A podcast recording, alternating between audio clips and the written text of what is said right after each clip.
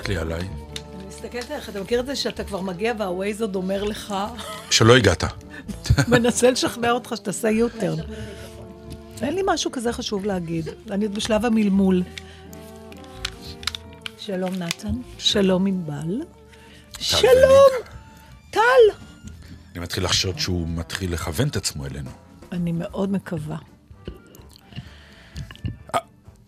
ואז הציפור, וואי, נכון, גידלנו אותו. הציבור לא שמע אותו אומר, מאז הציפור הלילה, פחות או יותר, זה היה רק באוזניים שלכם. הציפור הלילה, אוקיי. איזה מצחיק, אם זה היה סרט, היו רואים עוד חמישים שנה, והיו רואים אותו, יושב זקן, כזה מלאכות משדרים. נכנסתי עם תרועה גדולה. וזה מעניין, כי הייתה לנו כבר כמה פעמים שיחות על העניין הזה, אבל את נראית לי הפעם יותר מאושרת, כי באת ואמרת... אני מבועטת. אז בואו רק נגיד למאזינים מה אמרת. אמרת לא. פעמיים. פעמיים השבוע להצעות. שזה מסוג הדברים שצריך לדעת, ללמוד להגיד לא. כי להגיד כן, אנחנו יחסית עושים את זה בקלות. אני שואלת את עצמי אם זה רק להצעות, או בכלל מה אני מרבה יותר להגיד בחיים, לא או כן.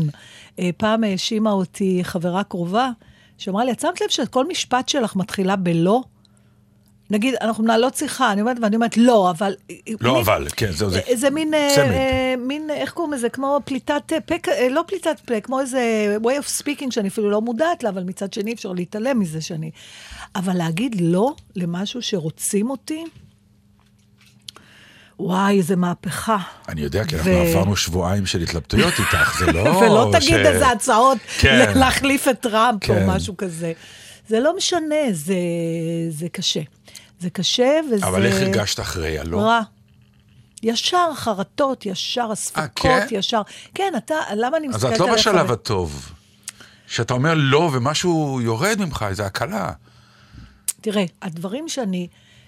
בטוחה ששוב היא מצלמת אותי מלמעלה, מזווית שהסנטרים שלי רק מתחרים יש לך לשאול בשבילה, כל מי שעושה סלפי עושה אותו מלמעלה, מלמעלה אבל, אבל כשאני עושה סלפי מלמעלה אני יוצאת נהדר ושאינבל מצלמת אותי מלמעלה אני יוצאת כמו חביתה. לא, ככה את זאת התמונה, את רוצה להאשים את אני לא רוצה שתפסיקי לצלם אותי לא, לא מאופרת ולא מה, זה מה יעשו האנשים בפייסבוק שלא יראו אותך שידמיינו, אני, יש נשים שבנו קריירה על זה שדמיינו איך נראות למה גוזלים ממני את היכולת הזו? בחרת מקצוע פחות טוב לזה. בסדר, תכיני אותי מראש. חכי, חכי. חכי, גם את לא תשארי צעירה לנצח. חכי, חכי. בקיצור, משהו ב... אם זה משהו לגמרי מופרך שאני בטוחה שאני ממש לא רוצה, אז אין בעיה להגיד לא מיד, נכון? כן. הבעיה עם הדברים שאתה לא יודע, וזה עוד יותר גובר כשרוצים אותך.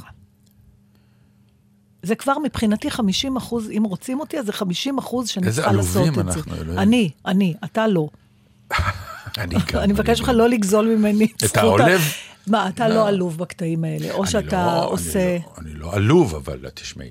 אני עלובה. כן? כן, אני חושבת שאני עלובה. כי באיזשהו מקום בפנימיות שלי, אני מלחכת פירורי, פירורי שרוצים אותי, לא אפילו איך לקרוא לזה. עובדה שכשאני אומרת, סליחה, אבל התנאים שלכם לא מתאימים לי, ולכן אני לא אעשה את זה, לא מעורר בי אושר, כאילו, צדקת הדרך, כנראה בגלל זה אני אף פעם לא אהיה מהפכנית. כי צדקת הדרך אף פעם לא באמת מפצה על החרטה הפוטנציאלית. אתה מבין? המחיר כאילו לא באמת... אבל לא נכון, מצד שני, כן, כאילו, עשית פעולה... אני חושבת שאני צודקת. כן, אבל עשית פעולה צדקנית, ופנית למחוזות הציבוריים. כן, כן, כן, עשיתי כל מה שצריך לעשות. כאילו לבוא ולהגיד, חבר'ה, עשו לי חטא או פשע, או מישהו לא מתנהל נכון. תראה, יש תמיד את הדבר הזה ש... אבל אני לא רוצה להיכנס לעניין עצמו, כי זה לא... לא, נדבר אבל על המהלך, זה מהלך, יכולת הרי לבוא ולהגיד, אוקיי, להסתגר בבית, ולהגיד זהו. אז למה אני לא שמחה... תראה, אתה יודע מה, אני אגיד לך על מה השאלה, אנחנו נמריא כהרגלנו קצת מעבר למקרה הפרטי. השאלה היא, האם כשאתה עושה את הדבר הנכון, אתה בהכרח שמח יותר או מאושר יותר, ואני מגלה שיש פעמים שלא. עשיתי את הדבר הנכון, אני יודעת שעשיתי את הדבר הנכון, אז למה רע לי? חר לי, כזה חמוץ לי, אתה יודע, לא כיף לי, אני לא מתבשמת בזה. זה מעניין, אני משתדל המון פעמים כשאני, מה שנקרא, חושב שהחלטתי טוב, מיד להצדיק את זה במקומות... מצדיקה מלא, אבל אני איתך, אין לי פה זאת, נכון? לא, אבל אני אומר, אבל ההצדקה לא גורמת לך? לא. היא אמורה, אבל היא לא. היא לא, אתה יודע, היא לא... למה לא? אני לא יודעת, היא לא משמחת. צדקת בהחלטה, עשית את המהלך הנכון, אז מה הבעיה? לא יודעת, זה לא שמחה, כמו שכן עושים משהו שאתה אומר כן. הלא, גם אם הוא נכון... למה? אני המון פעמים שאמרתי כן, והצטערתי צער גדול מאוד על זה. בסדר, אז פה זו שאלה אחרת, שאני יותר שייכת לאלה שמעדיפים להתחרט על דברים שהם עושים, מאשר על דברים שהם לא עושים. עכשיו, יש אנשים שבכלל חיים בלי חרטות, ואליהם אני אפילו לא מעיזה... אתה יודע, אני אפילו לא מאמינה שאני אצליח להגיע אי פעם ל... אתה יודע, יש אנשים שפשוט, מה שהם מחליטים, הם חיים עם ההחלטה שלהם. כן. לא מכיר כאלה. גם אני לא. אני קצת, הבעל שלי כזה שיהיה בריא, וגם מין בעל גזית פה מנפנפת. צריך איזה מבנה רגשי... מסוים מאוד. כן. ומרוויחים מזה, אני חושבת, לא? אין בעל? את מחליטה וזהו, אה? זה פשוט כרוך ביותר זמן להחליט לפעמים. כדי להיות, לעמוד מאחורי זה לגמרי. אני עומדת, מר, תראי, העניין הוא השמחה, בנתן שאמר לי, את שמחה, ואני לא שמחה, ואני מגלה שהרבה פעמים אני יותר שמחה כשאני אומרת כן, כשאני אומרת לא. אפילו שהכן הזה לפעמים יכול לתרדר אותי לתאומות, ובדיעבד אני אומרת, למה עשית את זה? אבל... אז תהי מאושרת, אמרת לא, ועשית מהלך נכון, וכל הכבוד. בגלל זה גם כשאתה רואה את כל האנשים שהם נורא... אקטיביסטים, ובאמת מקדישים את חייהם למטרות ולצדק, הם הרבה פעמים במפגש האישי איתם אנשים קשים נורא. כי ב, אתה, אתה מתחיל להגיד, לא, אני לא מוכן, אתה נלחם, אתה, זה, זה מקשה משהו, גם אם אתה צודק. לא, הלכת למחוזות קצת יותר. לא, אני לא יודעת, אתה יודע, הצדק הזה הוא לא באמת מקום נורא משמח. לא, אבל הצדק, לא, זה כבר צדק על הגבול. לא, שאתה עושה משהו שאתה יודע שאתה צודק, זה לא משנה בשביל החברה, בשביל עצמך, whatever.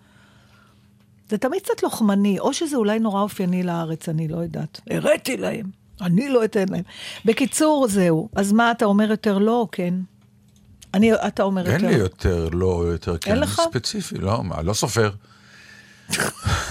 כאילו, בוא נגיד שהיה לי פעם קשה להגיד לא, למה אני מזדהה איתך? כי אני גם כן פועל יוצא של מה שנקרא הפולני שרוצה תמיד להיות נחמד לאחרים ושלא יגידו שאני לא בסדר, אז מרוב שאני לא בסדר, אז כל הזמן הייתי מה שנקרא בחששות, אז המון פעמים אמרתי כן, רק כדי לרצות, והסתבר שטעיתי. אבל זה לא רק בשביל לרצות, זה גם כי הפחד שתפסיד משהו. אני אומר, בהתחלה זה הפחד שתפסיד, אחר כך זה הרבה מעובב שגם נורא רוצים, כי כבר אתה הפכת להיות סוג של אנשים שמבקשים אותו, אז אתה נורא רוצה לרצות, כדי לא לתפוס את הפוזה של אחד שאומר שלא, כי הוא קצת מה שנקרא... גבהות וכו'. ואז באיזשהו שלב מתחילים להגיד לך, אתה לא בסדר, אז אתה אומר, רגע אחד, למה אני לא בסדר? אם אמרתי לא, אבל אני כן מרגיש בסדר, אז איפה הטעות פה? ולאט לאט אתה עובר את השלב. אז מצאתי את ההבדל ביניהם. והשלב עכשיו הוא השלב של, תשמעו, זהו. אם אני אומר לא, כי אני לא רוצה. אם אני אומר כן, אז אני בא בשמחה. דרך אגב, אתה מנמק כשאתה אומר לא? זה אחד הדברים, אתה יודע, זה לא משנה אם מנסים למכור לך מנוי, או כמו שסיפרתי בשבוע שעבר. כן, כן, זה שאלה, אני אגיד לך, זה שאלה מעניינת. היו פעמים שממש הבאתי נימוקים טובים, וזה עזר, כי אותו אחד שביקש, והנימוק שלי היה כל כך משכנע, אמר, וואלה, צודק, אני יורד ממך. אוקיי, אה. ויש כאלה, שגם בשביל זה תמיד טוב שיש סוכן, שאתה אומר לו, תוריד אותי מזה. בסדר, אבל לא רק בעבודה, עזוב בעבודה, גם בקשרים שלך עם אנשים בכלל. אתה אומר לא, ואז שואלים אותך למה. עוד פעם, זה ישראלי אינבל? או אני לא יודעת, עד שחיית... מי נראה לי שהיא חיית? מכירה את כל התרבויות בעולם. כל חיי אני פה. בוא'נה, אני לא רואה אותך. זה... תמיד שואלים אותך למה, אבל למה אתה לא רוצה? זה קשור לאמנות השכנוע פשוט, כששואלים אותך למה לא. אני אומרת לך, נגיד, מתוך המקצוע הזה, אנחנו מתקשרים לאדם, רוצים לראיין אותו. הוא עונה לא. השאלה למה עוזרת לי לנסות לשכנע. ברגע שייתן תשובה, אני מפחד ש... כן, כן, אבל אין מה לפחד, אנחנו ניתן לך... אני נתקלת בזה. מזה אני מזמן בורח. זהו, אבל גם... זה המקודת הידועה. אתם רוצים לבוא מחר לצהריים? לא. למה? אין לי כוח, עצבי, זה יהיה בקטנה, אני אכין הכל. אני כבר לא אומרת לא, אני כבר נותנת את התירוץ ישר, אתה רוצה לבוא מחר, תראי, מחר אני לא יכולה, אני כן יכולה, אבל המילה לא ככה, לא, כמעט לא יוצאת לי... אני לא מאמין שמישהו מזמין אותך לצהריים, את עונה רק לא. לא, אני לא עונה, אבל לפעמים אתה לא... לא, את לא עונה, רק לא, את מיד אומרת, אה, אוי, חבל, אנחנו... זה אין... מתי אתה אומר רק לא? בדרך כלל במקצוע, לא בחברויות. חברויות המילה לא... נטולת הסבר היא אכזרית לחלוטין. מתקשרים אליך, אנחנו בסקר מזה, אפשר... אז די, אנחנו תרומה ל... אני כבר סוגר בלי להגיד אפילו... אז אני מזהה כבר את ה... יש מספרי טלפון כאלה שאתה רואה את הברוך. כן. אז אני מרימה וסוגרת ישר, אני אפילו לא מקרבת את זה לזה. אבל גם זה, לקח לי זמן בהתחלה. תשמעו, השנה אני לא תורם, אני לא רוצה, אני לא יכול באיזשהו... למה? חבל? די, גמרנו. שלום מעמותה, אני סוגר. די, נגמר. זו טעות. הדיאלוג הזה עם העמותות שהוא מנוי לכל החיים. לילדים שלך, שהם מבקשים משהו, ואתה לא רוצה, ברור, לא אומרת אם אתה רוצה. זה כבר עובר למקום אחר. אני רוצה שנדבר על המילה לא. אבל אני אומר, המילה לא, בפועל הזה... ככה, איך שהיא נקייה, לא. כן, אבל יש לה צבעים שונים. לא משנה. כן משנה, זה מה שאני רוצה להסביר לך, שאלת על הילדים. כן. אצל ילדים זה שפה אחרת. למה? כי זה שפת החינוך. לא של אבא זה לא סופי. זה דוגמה. אוקיי. הילדה שלך כבר תכף מתחתנת, היא לא ילדה קטנה. עזוב, זה לא מדברת על ילד בן ארבע, בקטע חינוכי. אני אומרת לך, הם רוצים, אני אגיד לך, למשל, אני חושבת שאצל ילדים, נגיד שאם אני, אני אגיד להם, רוצות ללכת לסרט, נגיד איתי, כשהן גדולות כבר. כן. לא. ככה. הן עונות לך. כן, אני לא, אני, אם הם יגידו לי, אני אגיד, לא, אני לא יכול, אתה יודע, זה... הלא, הוא אף פעם לא עומד בפני עצמו. זאת אומרת, יש לי איזו התנצלות על הלא. ואני, מעניין אותי אם אתה אומר לא. מתי קיבלת פעם לא בלי עוד הסבר? אני לא, אני לא מכיר סיטואציה כזאת בחיים. תמיד הלא היא מילה קשה שמוכחה לקבל אחריה סוג של הסבר. למה? ואנשים נוטים, כי לא, כשנשאר באוויר, הוא סימן קריאה לא, שאומר לא רוצה, לא מדובשך, לא מעוקצך, לא ממראך, לא מקולך ולא מפנייך. מתי זה נהיה ככה?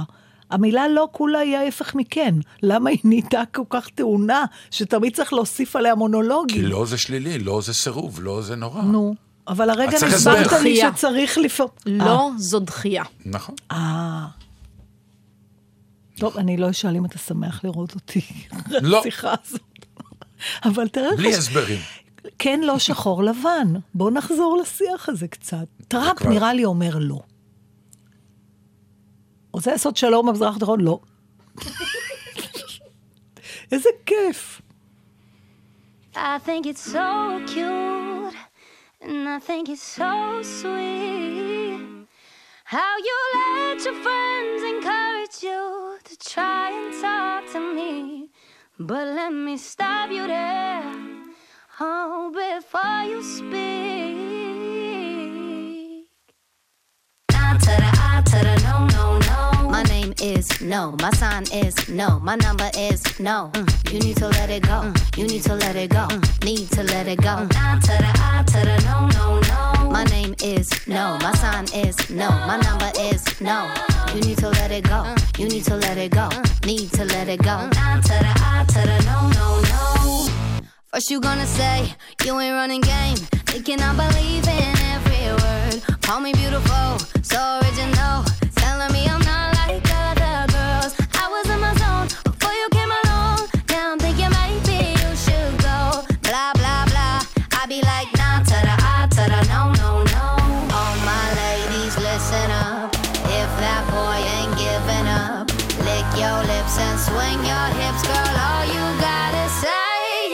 My name is no, my sign is no, my number is no. Mm. You need to let it go, mm. you need to let it go, mm. need to let it go. I to the, I to the, no, no, no. My name is no, my sign is no, my number is no. You need to let it go, you need to let it go, need to let it go. I to the, I to the, no, no, no. Thank you in advance, I don't wanna dance, nope. I don't need your hands all over me. No, no. If I want a man, then I'ma get a man, but it's never my problem.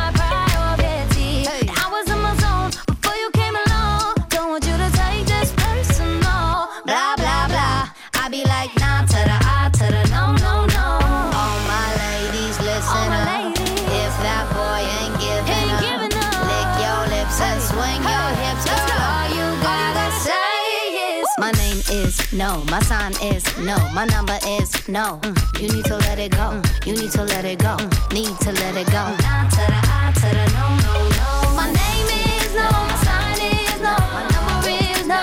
You need to let it go, you need to let it go, need to let it go. I to the I to the no, no, no. I'm feeling untouchable, untouchable. Uh, I'm feeling untouchable, untouchable. I'm feeling untouchable, untouchable. I'm feeling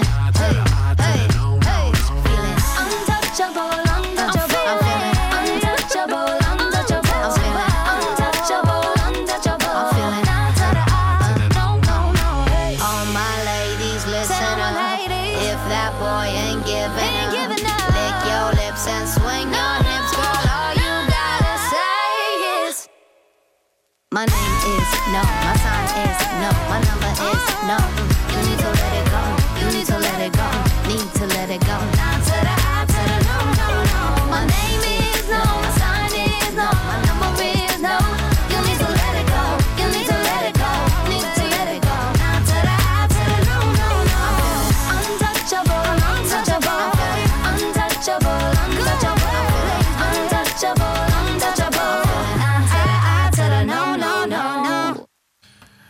היית לבד שבוע? כן, אבל לבד צחיח. אין ילדים, אין בעל, אין... לא שמעת אפילו פעם אחת המילה לא. לא. לא שמעתי בכלל מילים. באתי הביתה ולא היו מילים.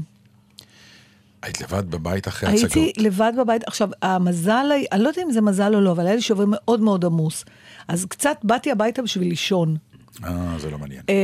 אז אתה יודע, זה לא שהיה לי ימים שלמים להיות לבד. היה, נגיד, הייתי חוזרת הביתה בשלוש בצהריים, שש, שש וחצי כבר צריך לקום. אבל, בכל זאת, קודם כל, זה פעם ראשונה שלא הרגשתי נורא שמחה שאני לבד. בדרך כלל אני ממש מבסוטה מהשבוע הזה, שפתאום אני לבד. ואפילו אני חושבת שהיינו מדברים על זה בלילה, כאילו, מה אנחנו כל כך שמחים? והמון אנשים שאני שואלת אותם. דרך שם רק כשהמאזנים יבינו, לבד כי אישך עשה סקי. כן, נסע לחופשה של שבוע, זה... קוראים לה סקי, לבחורה. קוראים לה סקי, זה לא משנה, אני לא שואלת. נכון, צודקת. אני לא שואלת. הוא חוזר מאושר. הוא חוזר מאושר, מה אכפת לי איך קוראים לה. סקי, תודה רבה לך. אבל ככה אני שואלת אנשים, כמובן מדובר בזוגיות טובה, בריאה, כמו שתודה לאל יש לי, ועדיין שמחה גדולה, אני מרגישה שזה הדדי גם. מעניין באמת למה, תראה, זה פריבילגיה, אנחנו דיברנו, אני חושבת כמה פעמים על, על, על ההבדל בין להיות לבד ולהיות בודד. Mm-hmm. כשאתה חי בזוגיות הרבה שנים, אז, uh, אז אתה לא בודד. גם הלבד, אתה יודע שהוא זמני, נכון. כי זה תכף... כמו חופשה. משהו כזה, כמו כן. עבודה קשה, כשאתה יודע שעוד מעט תהיה חופשה, כן. או, או ההפך. קודם כל, אמרתי, uh, זה מדהים באיזה מהירות ההרגלים האיומים שלי חוזרים, מרימים ראש. אני מוכרח לציין לא שפעמיים שימסת לי. באמת? כן, תבוא לראות איתי טניס וכל מיני 아, כאלה. אה, נכון, אבל זה אני עושה גם כשהוא בבית. שלא יחשבו פה מאזינים. אבל לצ... לא באתי. נתן, לצערי ולצערך, כן. באמת התכוונתי שתבוא לראות טניס. ולצערי ולצערך, בגלל זה גם לא באתי. אז אני אביא את זה לצורת ליבי בפעם הבאה, ואני אנסח את זה אחרת. כן. Okay. אז ההרגלים הרעים שלי ישר, ממש, עוד לא נכנס, בלגנים, הבית, כל הארון בחוץ, כלים בכיור. אבל זה חלק מהרגשת החופש קצת, כי זה לשבור שגרה. זה קצת אידיוטי, מה אני צריכה את הבלגן בשביל... לא, פשוט אין מי שיכריח אותי לסדר, אז אני לא מסדרת, כי זה לא... מכריחים אותך לסדר? מה זה מכריחים? הוא לא עומד עם אקדח, אבל אני יודעת שזה גורם לו עוגמת נפש, אז אני רוצה... בלך זה לא גורם עוגמת נפש? לא, זה גורם לי אושר גדול מאוד. באמת? כן. אצלנו זה עבד הפוך. אצל רוב האנשים זה הפוך. אהבתי לכלוך וכאלה, ואיכשהו סמדר בכוח היכולת והתמדה שלה גרמה לי להבין. היום אני אוסף פירורים מהשייש, מרצוני הטוב. תראה, אני בסוף אאסוף אותם. ואני כל פעם מחייך שזה קורה לי, אני מודה, כאילו, אני אומר, תסתכל על עצמך, אלוהים, לאן הגעת. זה גוזל המון זמן. לא, זה לא. הבלגן נהיה בשניות. אני לפחות מומחית. אני בשניות יכולה לחרב מתחמים שלמים. כן. לא יודעת איך, ישר, הכל אף ניתק מהמקום. עכשיו, אני יכולה לנתח את זה. נגיד, אני רוצה לאכול, אוקיי? אני אגיד לך מה, אני אתן לך סצנר. באתי אחרי הצגה ואני רוצה לאכול. אם פצ'קה בבית, אז אני שמה לי על הצלחת וזה, ואני אחר כך אני קצת אסדר מסדר, עכשיו הוא לא בבית. אני לוקחת, נגיד, לא יודעת מה, שמתי לי על הצלחת, כל מה שהוצאתי מהמקרר נשאר על השיש. בסדר, עשיתי קפה, הוצאתי את החלב, נשאר, חתכתי אבוקדו, נשאר, בצל, חלקי בצל, הכל, ואני כבר, האוכל על הצלחת, אני לא יכולה שהוא יחכה. אז אני כבר לוקחת אותו ומתיישבת לי בכיף מול הטלוויזיה. עכשיו גמרתי לאכול, ונגמרה התוכנית בטלוויזיה. מה, אני עכשיו, אני אתחיל לסדר? כן. לא, אני עייפה. אז אני הולכת למיטה, שאני קמה בבוקר, כל הבית צרחון של בצל, כי גישרתי עלו חלקי בצל. אז אני אומרת, נו מה, ובבוקר עד שאני זזה, ועד שאני מתארגנת, ואני תמיד באחרת. עכשיו אני אומרת, מה את הדקות הנחמדות שיש לי עוד לי, אני אשקיע בניקוי הבצל. אז אני פשוט פותחת קצת את הדלת, שזה יתברר, והנה יצאתי מהבית. עכשיו חזרתי בשלוש, עדיין הבצל, האבוקדו, הכל כמו שהיה. עכשיו אני כבר רעבה לצהריים. אני כבר, נכון, אני כבר רעבה לצהריים. אז אוכלים אבוקדו שחור עם בצל. לא, אז אני מתחילה להוציא דברים של צהריים. לפחות תוכלית מה שקיים. אבל אני כבר ברוכת צהריים, נתן, אני לא רוצה עוד פעם לאכול את האבוקדו. אני מזכירה לך שהוא מהערב קודם. כן, הוא ברור. אוקיי? הוא גם זוכר את זה. מזל שאני נשואה, נגיד, זה תוכנית שידוכים, אין לי הודעה אחת. מריפיסה בהמה הזאת. ואז אני כבר לוקחתי את ארוחת הצהריים, אז עוד פעם נגיד, הוצאתי את העוף ואת האורז וזה, כבר נשאר על הגז, מה אני, כי כבר אוכל על הצלחת. ואז אני אוכל, עכשיו גמרתי, יכול, יש לי תכף הצגה, אני רוצה ללכת לנוח, מה אני אנקה? בקיצור, אחרי זה יומיים, אני אומרת, טוב, תראי איך הבית נראה. אני מתחילה לסדר, הכל נורא כיף לי. ואם הילדים עושים את זה? אוי, זוועה, אני הורגת אותם. נו, למה? אז אני אגיד לך למה. כל הסיפור עם הילדים, אז אני עכשיו חותמת לך, זה רק שליטה. ואני אגיד לך עוד משהו, ככל שהם עושים דברים שאתה עושה, ככה זה יותר מעצבן. זה נכון, אני מודה. הם הכי מרגיזים שהם כמונו. שהם עושים את אותו דבר, כן. כן. ואז אתה גם הכי כועס, כי אתה כועס על עצמך יותר מה שעליהם אפילו. אין לי, הסלחנות שיש לי כלפי עצמי, אין לי כלפיהם. לא פועלת. לא. עכשיו, זה מעניין למה זה. Uh, התופעה היא שהמון פעמים באמת אני מגיע הביתה uh, לפני סמדר, כי אני הולך נגיד להצגה אחר כך, ואז היא חוזרת, הסוג כזה של פגישות בדלת, אז אני גם כן מאוד אוהב להוציא דברים מהמקרר, ולהתחיל לאכול כשהם עדיין, כי אני רוצה לאכול, אני לא אין לי זמן להחזיר, ואז תמיד זה הטיימינג שהיא מגיעה. כן. ואומרת לי, מה זה, ומה התירוץ? עוד לא גמרתי לאכול, אולי אני רוצה להוסיף. אה, יפה, יש תירוץ, אני ישר, אתה יודע, הוא אפילו לא מספיק, איך שהוא נכנס, אני כבר מסדרת. לא. וגם יש לי משפט שהוא סתם משפט, שהוא אף פעם לא מאמין לי. לא. כשהוא קם... הוא, הוא קם, נגיד, לסדר את הבלגן אחרי שאתה אומרת, תעזוב, תעזוב, אני אגמור את התוכנית, אני אסדר. אבל uh, הוא לא מאמין, בצדק. אז הוא נוסע לסקי. אני לפעמים מסדר, תשמע, זה לא מפריע לי, אני קצת משהו מקולקל כנראה בנשיות שלי, אבל מה נעשה אם נגור פעם ביחד, נתן? מי אני ואת? תאר לך. לא טוב. לא טוב. לא. יהיה לנו housekeeping. keeper, keeper. לא, גם הוא יתפטר, או היא תתפטר. באמת? אנחנו לא, אנחנו לא נעמוד בזה. באמת שלא, כי אף אחד מאיתנו לא יחזיק. נכון. אבל יהיה שמח בבית. רגע, אבל עוד לא סיימתי את הנושא. איזה נושא? של להיות לבד. מספיק, הבנו. היה לי דווקא הרהורים.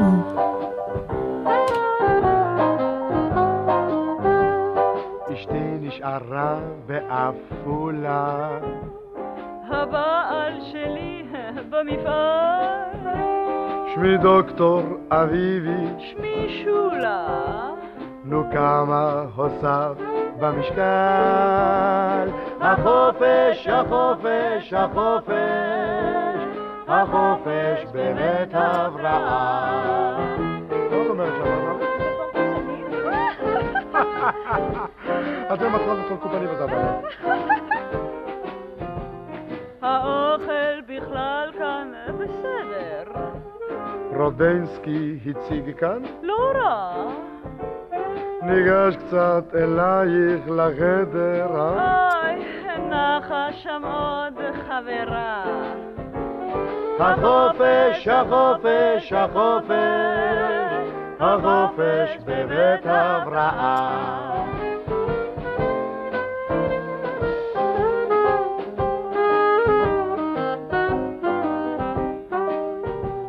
אולי נשחק קצת בלוטו, עזוב, עוד מעט הרצאה.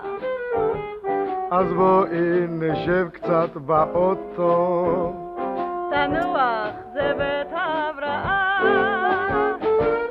מה מטרת זה?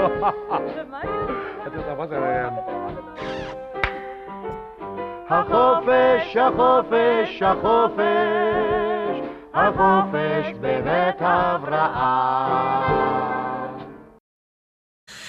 מישהו כתב, רגע מילה קטנה לפני שאתה מתחיל, כתב לנו בדף של הפייסבוק, בהבחנה נפלאה, שמדהימה בחירת השירים של אינבל, כי הרי היא לא יודעת על מה אנחנו מדברים, ונורא התרגשתי, כי אמרתי, איך הוא יודע? זה סתם מישהו ש... לא זוכרת את שמו כרגע.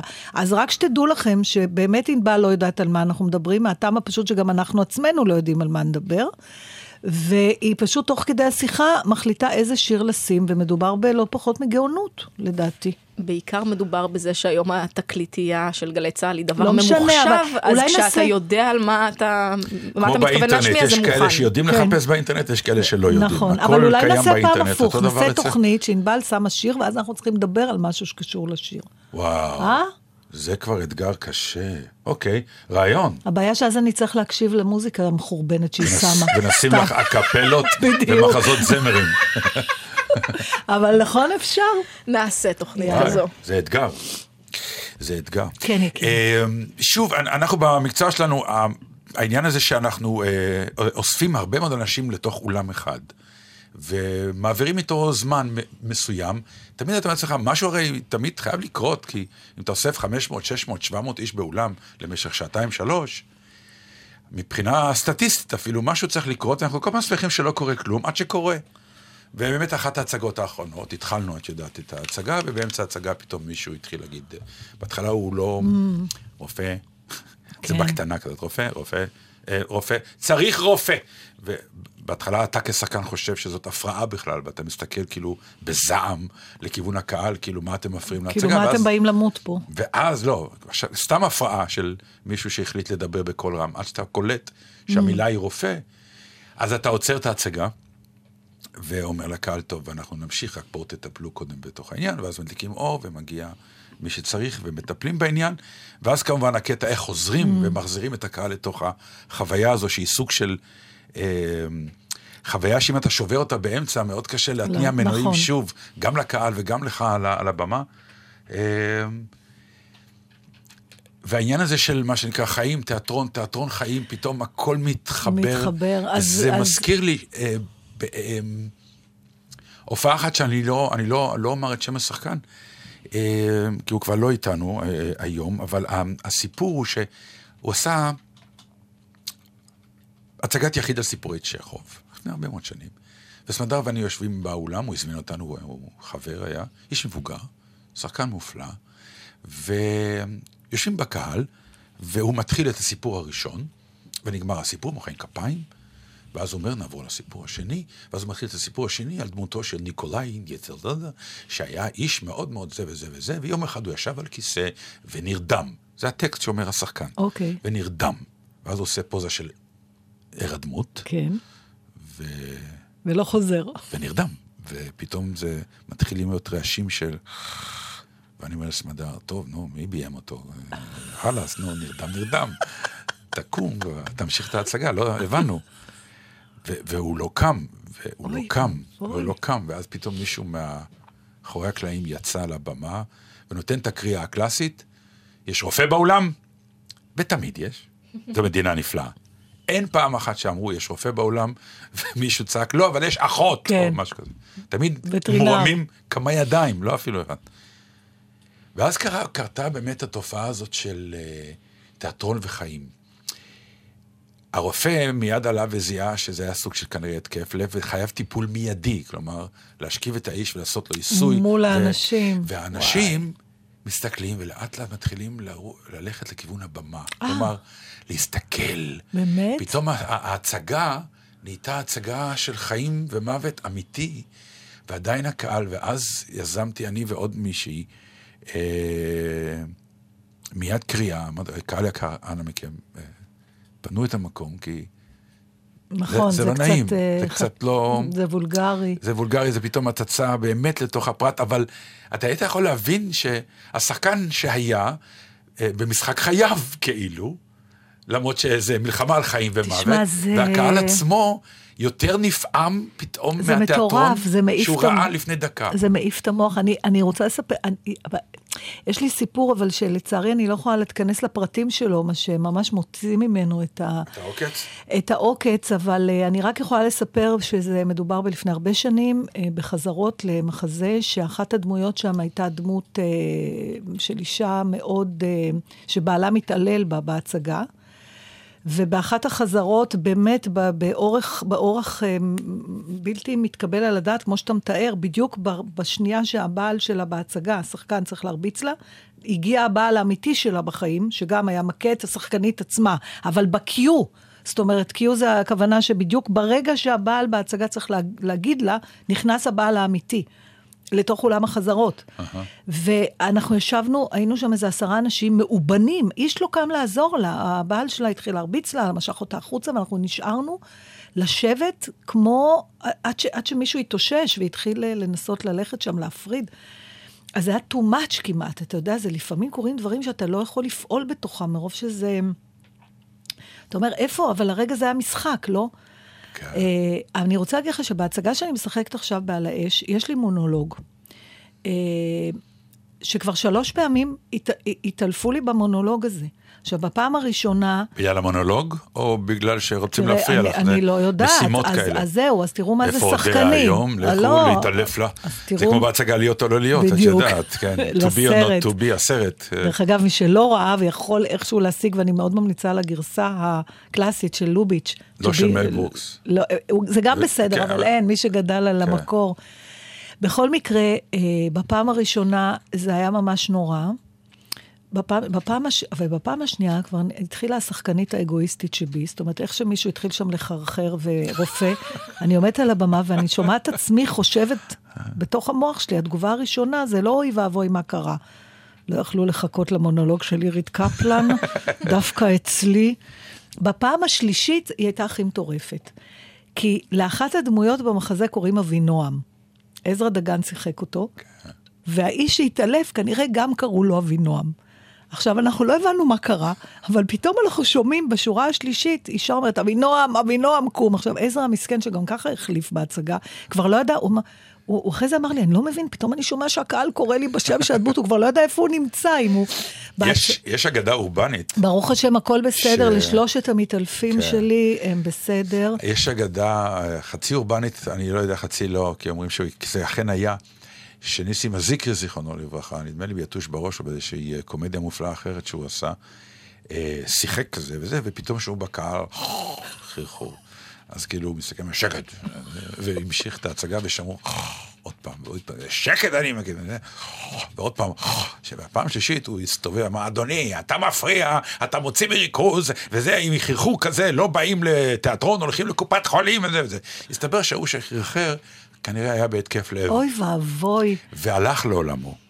עכשיו, הפואנטה במרכאות היא, שהאיש המסכן, המראה האחרון שהוא ראה לפני שהוא מסר את נשמתו לבורא, הייתה את הזיקרי צועק עליו, שקט אדוני. מה אתה בא למות פה? לא, הוא לא צעק לו, מה אתה בא למות פה? אלא שיהיה פה שקט, אתה מפריע להצגה. אבל אתה דיברת קודם על הרגע שאתה כשחקן צריך לחזור לנקודה שהתחלת. להחזיר את הקהל. המונולוג שלי בהצגה, הוא, הוא מין אה, ויש כזה של משהו מאוד רגשי. אוקיי? כן. עכשיו פתאום חותכים אותי באמצע. ואני צריכה לחזור לאותו מצב רגשי שהוא סי, שכל ההצגה הובילה אליו, אני לא יכולה להתחיל אותו מהאמצע. אבל פה הטכניקה שלנו נכנסת לזה. אבל מה שיפה, וזה שמעתי אחר כך מאנשים שהיו בהצגה, שפתאום גם משתנה, משתנית מערכת היחסים. כלומר, אם עד עכשיו הייתי שחקנית, והקהל ישב באולם והאמין לי שאני הדמות הזאת, ברגע הזה פתאום נהיה איזה מין, הם, הם, הם העריכו את הצורה שחזרתי לדבר, נכון, הם פתאום ראו כן. אותי עושה את הדבר. את הלכלוך מאחורי המקצוע. בדיוק, כן. ותודיה מתקנת את זה, כן. וזה פתאום נותן איזה זווית אחרת, ועוד דבר משעשע, אפרופו שתמיד יש רופא, שקרה לי פעם שנפלתי באילת בהצגה, uh-huh. ואז אמרו יש רופא באולם, ונשארו ארבעה אנשים בקהל. פשוט מאתיים מי שעלו לבמה, כי כל יוסף טל.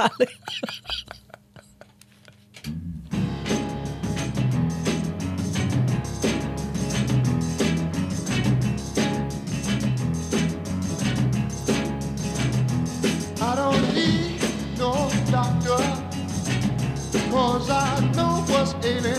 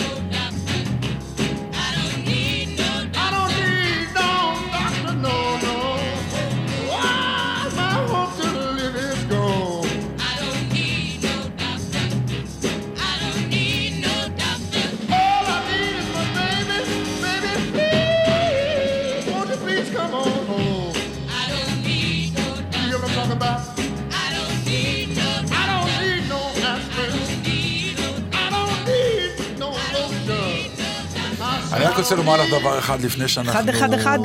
כאילו... לא, אני פשוט... אנחנו כבר למעלה מ-ארבעים דקות משוחחים, כאילו לא קרה כלום במדינה, שזה נחמד, אבל... אני הגעתי למצב שאני מחליטה מתי קורה ומתי לא. אז אני הגעתי לאותו מצב, רק עשיתי את זה פיזית. אז זהו, פיזית זה קרה לי. באתי כאילו הביתה, בין חזרות להצגה, ופתחתי את הטלוויזיה, כי כן. ברגעים האלה אני יודע גם, יש את הסיטקום, זה שאני אוהב לראות את הסיטקום הזה, ואני חוטף בראש את התמונה הזאת של השידור החי מהמונה, ונשבע לך, סגרתי. אה, לא פתחתי אפילו. לא, סליחה. אני פתחתי כדי לראות משהו אחר, לא ידעתי שיש שידור. מה שכן הצחיק אותי, אני מתפרץ לך רגע, כן. זה שפתאום אתמול אמרו, אה, פתאום יש, אתה קם בבוקר, ואתה לא יודע מה טראמפ עשה בלילה. בגלל שזה שעות כאילו אחרות. זה השעות שהוא פעיל בלילה שלנו. אבל אתה ממש, אתה הולך לישון עם משהו אחד, הלכנו אתמול לישון עם התחושה שגמרנו, אנחנו כובשים את כל המזרח התיכון, וזה בסדר, הכל שלנו.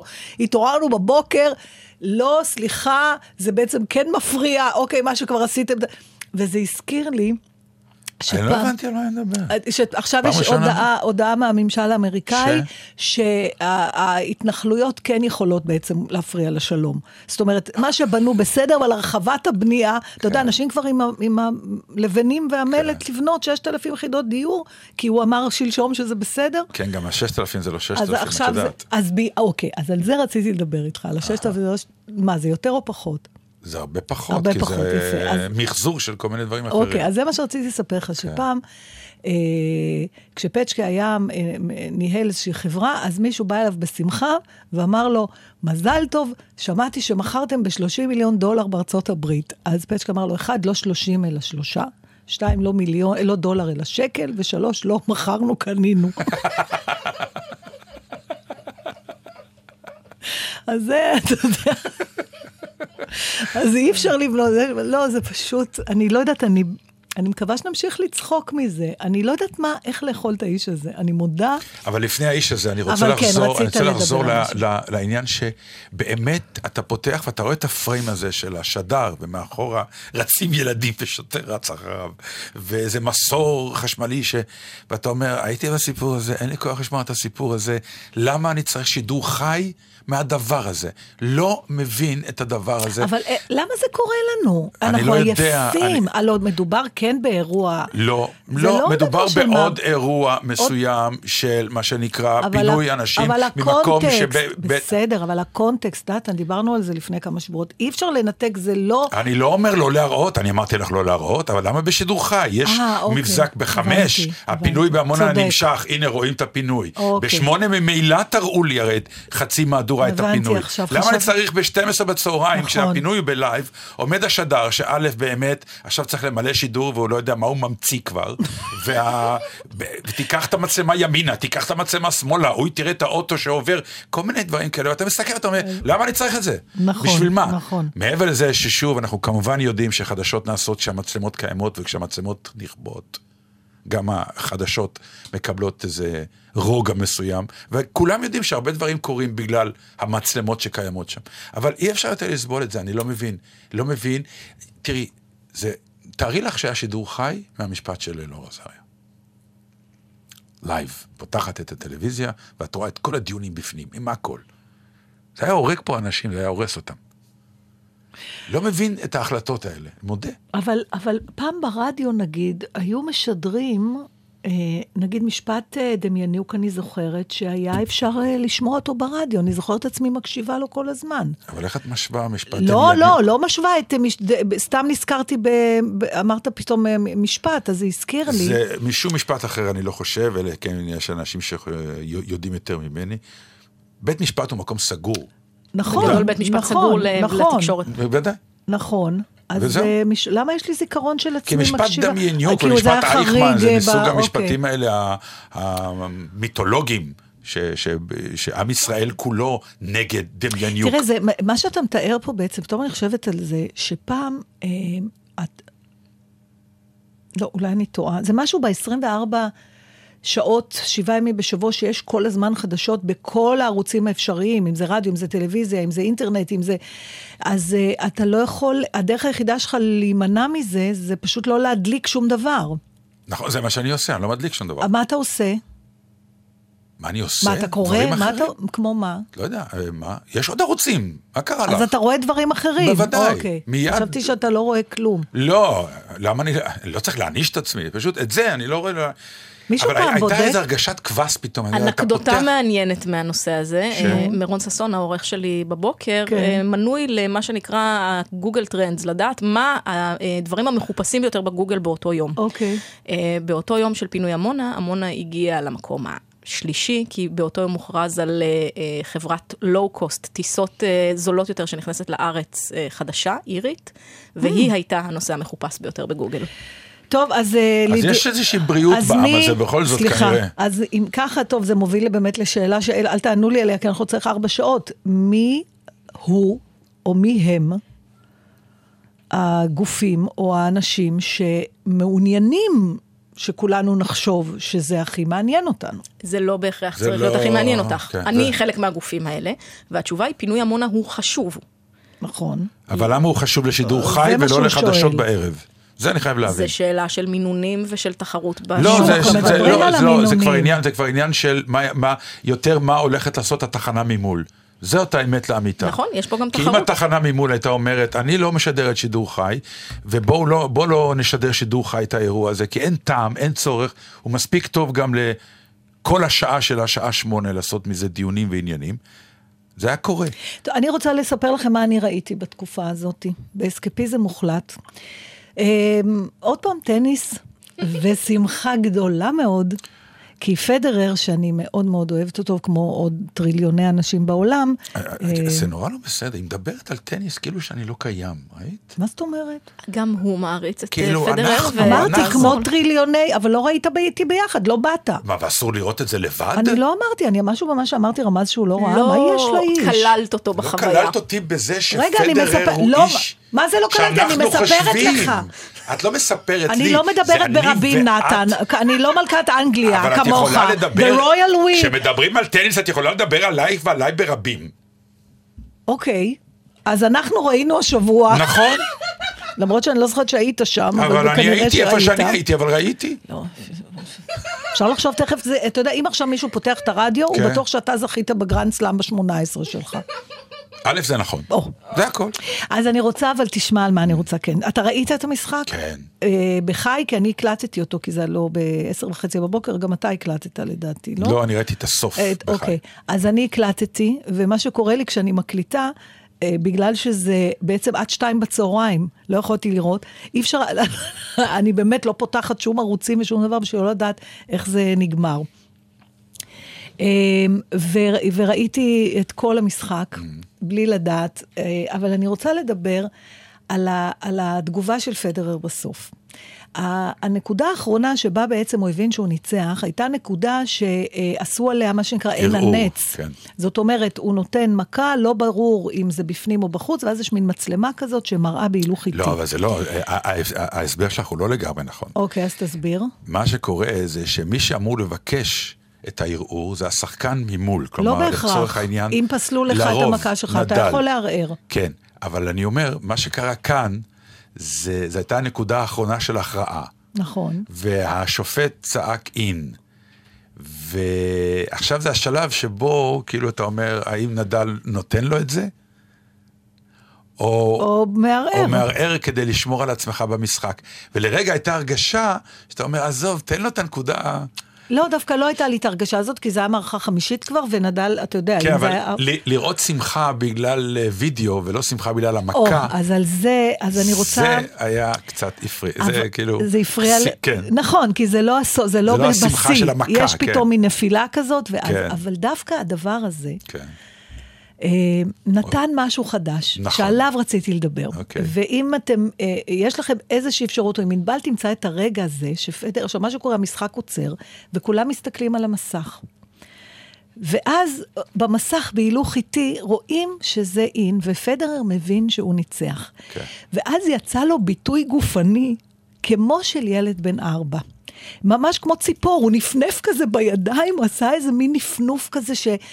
איש, בדרך כלל כשהם מנצחים, יש להם כבר פוזות קבועות, הם נשכבים על החמר, או שהם עושים איזה תנועה עם היד. כי אין לזה הולד, אין לזה הולד. בדיוק. זה המכה בפנים ואתה שמח. עכשיו, הוא, הוא, הוא נתן מין קפיצה כזאת, mm-hmm. ואז היה לזה מין נפנופים מצחיקים כאלה בידיים, עם חיוך לא מחמיא, כי הוא לא התכמת. ופתאום חשבתי על זה שבביטויים הרגשיים הנורא נורא חזקים שלנו, אני בטוחה בזה לגבי צחוק, אני תכף רוצה לשאול אתכם גם לגבי בכי, אנחנו עושים את זה, זה קורה לנו כמו שזה קרה לנו כשהיינו ילדים. זאת אומרת, מה שיכולתי לראות אותו, ילד בן עשר מנצח באיזה טורניר, וגם ככה מנפנף, יצא לו איזה מין אה, חוסר שליטה גופנית מקסים, של שמחה שהתפרצה ממנו. ו, ואני יכולה להגיד לך עליי, ותגיד לי מה אתה חושב, אני אין לי את השמחה הזאת, אני לא מביעה אותה גופנית כמו, אני לא קופצת ומדלגת שקורא לי משהו שמח. לנו, כי אין לנו את השיאים האלה. אבל היו לנו, נתן, ולא שהיינו קטנים לא, ניצחנו. לא, לא, כשהיינו קטנים ניצחנו... יש, יש, אתה לא, יודע איזה... לא, למה לא? לא? למה כשאתה מקבל... זה היופי של ספורט. לא, ספורט. היה פעם אחת. פעם אחת שקיבלתי כאילו פרס... ת, תקבל פרס לי... ותדלג. שהיה, היה, עשיתי... אנשים מאז כאילו עושים מה שנקרא... חיקוי שלך? קצת, כן. כן, עשיתי את הישים האלה, אבל שאני לא, לא, לא שלטתי בעצמי, כי זה באמת היה נורא חשוב לי. אז אני מנסה להבין, באיזה שלב בחיים זה אנחנו עוצרים את ה, את ה, את הגוף שלנו מלהביע באמת את מה שאנחנו מרגישים. בבכי חד משמעית, אני לא חושבת שאני בוכה כמו שבכיתי כשהייתי ילדה. אני גם ברגעים הכי עצובים שלי... אני לא חושבת שזה אותו דבר, גם לא אותו סאונד. עושים מה שנקרא הולד, סליחה על הביטוי באנגלית, על הרבה דברים. מחזיקים. מחזיקים, כן. גם בשמחה אנחנו מחזיקים. אבל גם בעצב גדול, כשאתה רואה באמת, והיום מצלמים הכל, גם בהלוויות האיומות האלה של אנשים צעירים שנקטפים בדמי, ונכנסת המצלמה לתוך הפרצוף של המבוגר, שהוא שבור לב. גם לא צריך את זה, לא? לא, הכי לא צריך את זה. אני ממש, אני גוזרת על עצמי לא לראות את הדברים האלה. אני לא רואה. אני נמשכת לזה, כמובן, כמו כולם, אני ממש מכריחה את עצמי לחבות, כי זה לא פייר, אבל זה בכי אחר. אתה בוכה, איש מבוגר בוכה אחרת מילד, אבל בתור מבוגר שמח, אם אתה מאפשר לעצמך, אתה נראה... אידיוט. אידיוט, בדיוק. אז אתה צריך לראות קצת אידיוט שאתה שמח. מה, נגמר לנו הזמן? כי רציתי לשאול אותך על השאלה. תשאלי, אני אענה לך בשבוע הבא. אה, לא, לא נראה. לא, אני אשאל אותך ותענה לי בקיצור. היה משהו מתוק במיוחד בניצחון הזה של פדרר, מפני שכבר חמש שנים הוא לא ניצח, והרבה מאוד אנשים אמרו לו שהוא כבר לא יכול. גם הוא חשב. גם הוא, עכשיו, אבל הוא כן רצה. ובעצם רציתי לשאול אותך, איך אתה מפריד בין רצון לאמונה? זאת אומרת, איך אתה מפריד, מתי אתה יודע שהגיע זמנך, אתה נורא רוצה, אבל אתה כבר לא מאמין בעצמך. ואתה צריך לדעת את זה, שאתה כבר... זה לא... זה לא לדקה, אבל זה מעניין. אז אנחנו נשמור אותו בצד. תשמעי את זה בצד ותשאלי אותי שוב, ואני אכין תשובה כמו שצריך. זה לא תהיה התוכנית שלנו. כן, פעם ראשונה, לא, אני לא אכין, אבל תזכרי את התשובה, את השאלה, זו שאלה מעניינת. אתם מוזמנים לחשוב על זה ולדבר על זה בארוחת השישי שלכם. שבוע הבא אנחנו אינם. נכון, אתם יורדים לקלניות. אולי בכל זאת אתם תהיו, לא יודעת, נראה. אין, אין בעולם כוח שיוציא אותי בשש בבוקר לראות קלנית. לא, זה לא יהיה לקלניות. אני, אני יוצאת בשש בבוקר לראות קלנית. אתם תהיו פה. מה זה? יש לי כבר תוכניות לשבוע הבא. נהדר. טוב, אנחנו נראה. תהיו בריאים. טל, תמצא חיים בחייאת. אודיה קורן הטנדרט מבלגזית, שבת שלום.